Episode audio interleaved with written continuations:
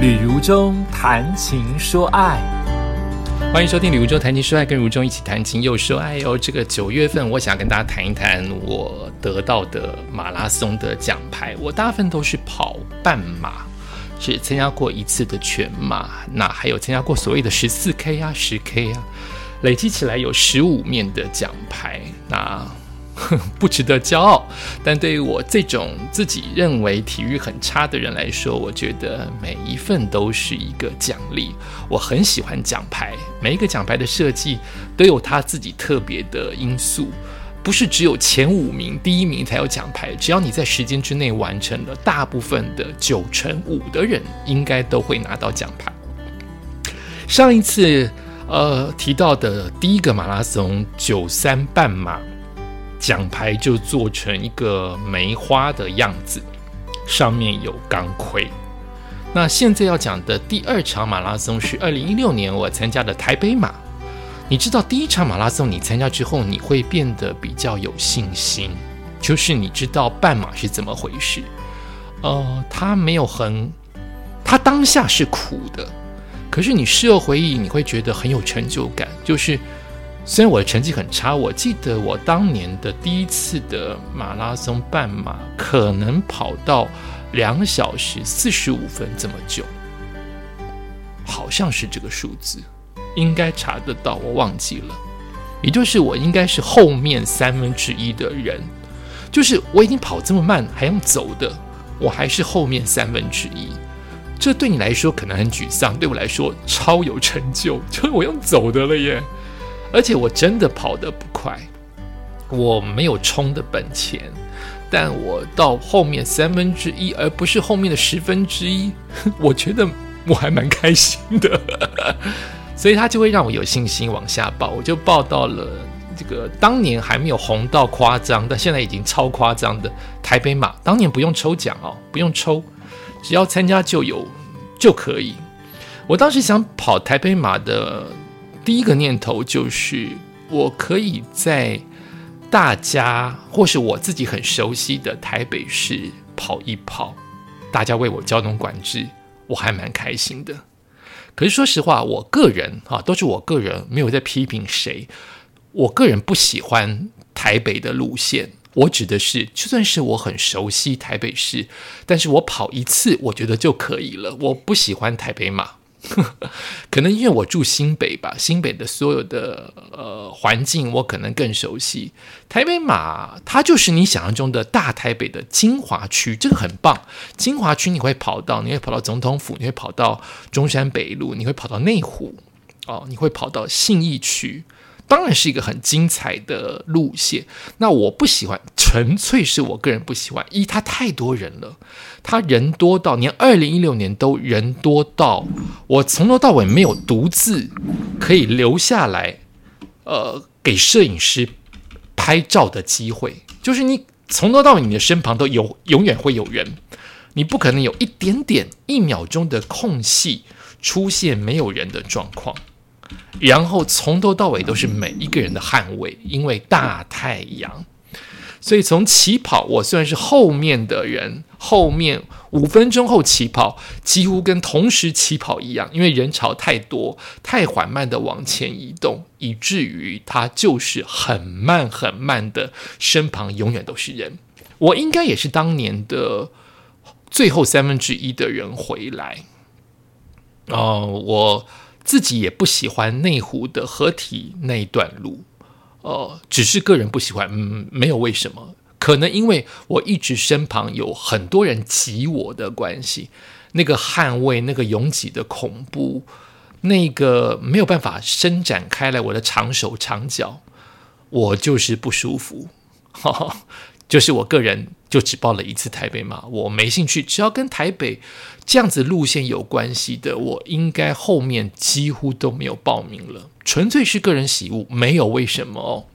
然后我还记得一些画面，包括我跑在中山北路的时候，很多的台北市民在骂，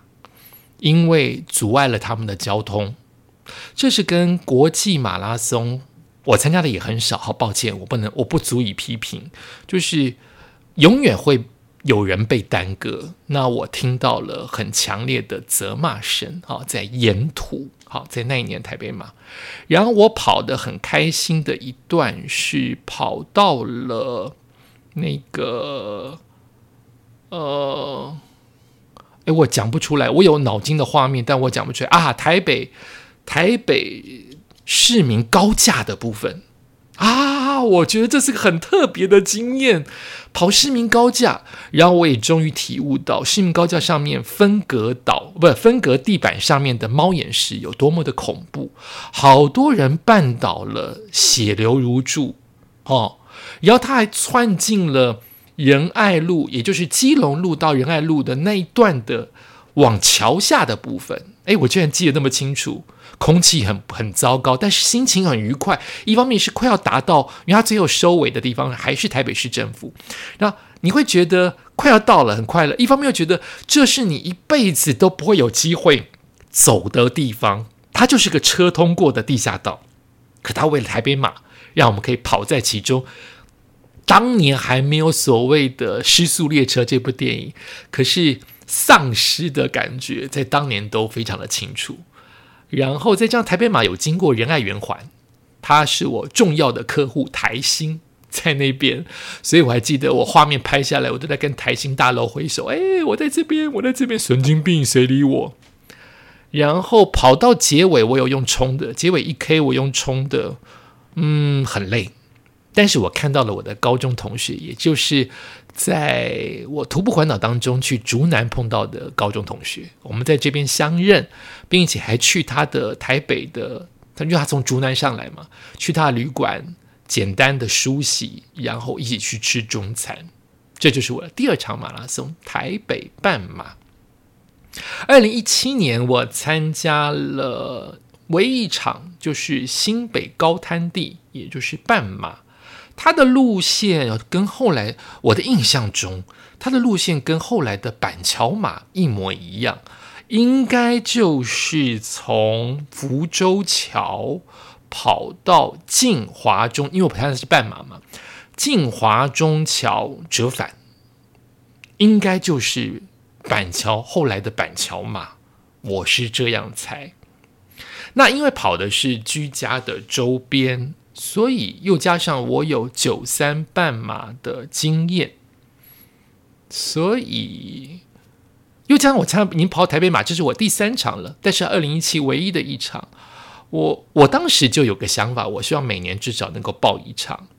我觉得大家报名实在超级快，当年还没有疫情的情况之下，就是每个礼拜都会有1到2场，全台湾有1到2场，也许1到10场的马拉松也不一定，可是每一场都一下子就报完了，真的是一下子就报完，所以你要很早报名，或者是说碰运气，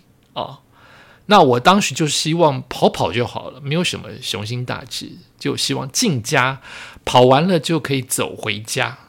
就这么简单，或是坐计程车回家，我这一场跑完是坐计程车回家，因为累了，那它就跟第一场的新北的93马不一样的地方，就是在于路线几乎都是合体，新北的合体不一样就是在于大太阳从头到尾大太阳，我也才知道就是你为什么这么多人晨跑，你看这种小细节很容易了解，但你不亲身进去你不晓得，就是为什么那么多人愿意晨跑，明明起床是这么痛苦的事情，明明早上起床你没有动一动，冬天的时候还可能会中风，那为什么这么多人愿意晨跑呢？就是因为它凉爽，台湾毕竟是夏季为主的一个岛屿，夏季为主，你就是4、5点很凉快，会凉到7点半，这是我现在遛狗的经验，凉到7点半后面就是开始升温，不然前面还有风嘞，因为日夜的关系可能海风还往上吹嘛，现在就是忽然变热了，所以我在边跑的情况之下就觉得5点半起跑好早哦，可对于这些运动人来说不会太早，那是因为我需要准备，我可能5点半要跑，我要坐计程车过去，可能要拉个时间，要又很紧张又小心翼翼要寄行李，我也许4点就要往半马的这个福州桥那边移动。事实上我后来越来越晚了，但是你已经起床了嘛，早晚都无差。4点起床的意思代表我又那么小心翼翼，代表我4点要往家里出发的意义，代表我3点或2点半就要起来吃早餐跟拜祖先。所以我是一个精神没有很好的情况之下往外跑，可是因为凉爽，一切都可以接受。一直到跑到，因为你跑很慢嘛，5点半起跑，我们这种跑不进2小时的7点半就开始热了，所以前面微热，到后面就是很热，我就是从跑到后面很热的情况之下，但还好啦，因为毕竟是5点半跑，一切都是可以忍受。只是终于了解了为什么别人要晨跑，因为有合体的墙会挡住阳光，因为会有徐徐的凉风。在烈日下跑，在8点，以为8点不就是早上吗？没有，就是开始炎热的时候啊，这就是跑之后才会有的经验。看看我现在身上的，我通通把我的奖牌列出来。刚才讲的台北马2016年设计就比较简单，方方正正的黄色的硬块一大块。那高滩地的马拉松半马就设计成圆形，有把当时的新月桥跟河堤中边，因为是高滩地嘛，环保的那个绿色的相关的再利用的河堤地，所以会有青蛙，会有水源啊，会有蝴蝶，就比较可爱一点点。感谢你收听今天的《旅中谈情说爱》，我们下次再见喽。